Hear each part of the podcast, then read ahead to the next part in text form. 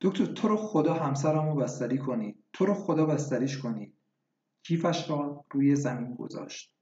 دوباره برداشت و روی پاهایش گذاشت. صندلی تکان می‌خورد. دکتر پرسید چه اتفاقی افتاده که اصرار به بستری همسرت داری؟ از روی صندلی بلند شد. روی زمین نشست و شروع به گریه کرد. با روسری نخنخ شدهش صورتش را پاک کرد. ادامه داد آقای دکتر همسرم بچه هامو کتک می‌زنه. منو از خونه بیرون می‌کنه. می‌خواد منو طلاق بده. نمی‌ذاره بچه هم مدرسه برن. جملات در ذهنش در حال سبقت گرفتن بودند دکتر پرسید دلیل انجام این کاراش چیه؟ خانم مرزی جواب داد دکتر همسرم مشکل اعصاب و روان داره. چند بار من می‌خواستم بستریش کنم ولی بستری نشد. تو رو خدا بستریش کنید. این دفعه بازور آوردیمش اینجا. دکتر پرسید چطور راضی شد بیاد اینجا؟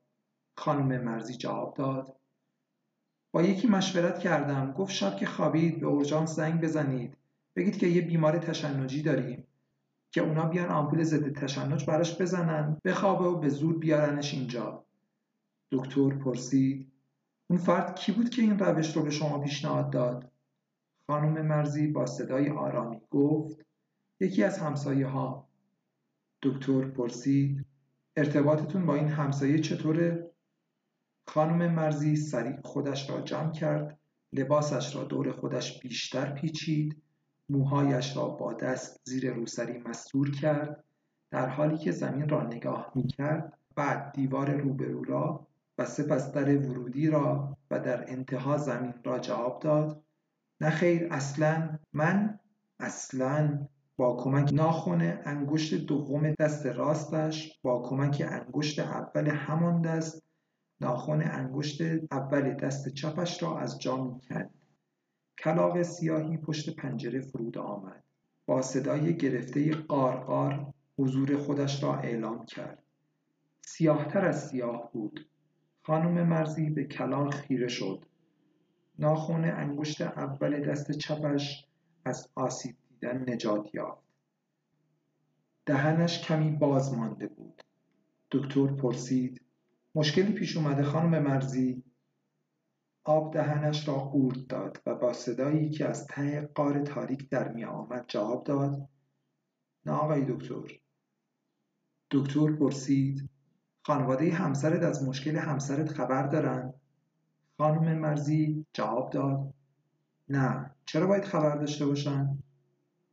دنبال کیفش گشت. آن را کنار صندلی پیدا کرد و روی پاهایش گذاشت و سریع گفت دکتر تو رو خدا بستریش کنید.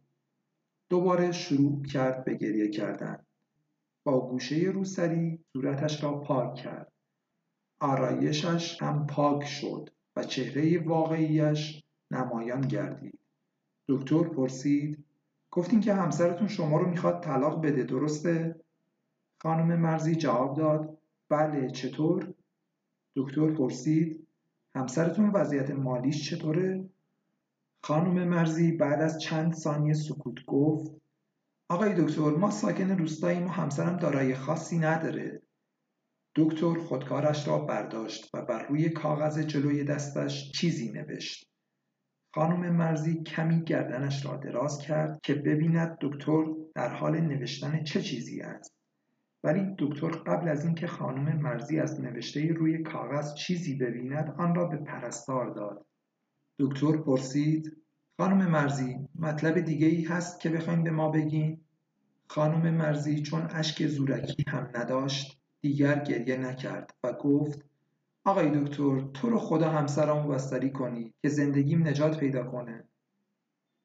پرستار به دکتر گفت آقای دکتر تخت خالی نداریم خانم مرزی پرید تو حرف پرستار و گفت خودم رو زمین براش جا پهن می‌کنم تا تخت خالی بشه. تو رو خدا بستریش کنید. دکتر برگه ای از روی میز برداشت و آن را خواند و دوباره روی میز گذاشت و گفت بر اساس این نامه قانونی من همسرتون رو بستری می‌کنم. خانم مرزی خوشحال شد. مثل فردی که گنج باد آورده ای را پیدا کند و گفت دستتون درد نکنه آقای دکتر زندگیمو نجات دادین. دکتر گفت من همسرتون رو با عنوان بستری تشخیصی بستری می‌کنم. گنج باد آورده را انگار دوباره باد برد. چهرهش مثل فردی بود که در برزخ قرار می‌گیرد. و با مکس پرسید اینکه گفتین یعنی چی؟ دکتر گفت یعنی اینکه ما فعلا نمی‌تونیم در جواب این نامه بنویسیم حتما همسرتون مشکل اعصاب و روان داره. باید مدتی اینجا بمونن و ما بررسی بیشتر بکنیم تا بتونیم نظرمون رو در مورد بیماری اعصاب و روان همسرتون بنویسیم. صدای در آمد که بسته شد. دکتر به پرستار گفت با برادر آقای کوشا تماس بگیرید که تشریف بیارن برای مصاحبه تکمیلی. هفته آینده هم با خود آقای کوشا دوباره مصاحبه می‌کنیم. پرستار بر روی پرونده نوشت و آن را بست.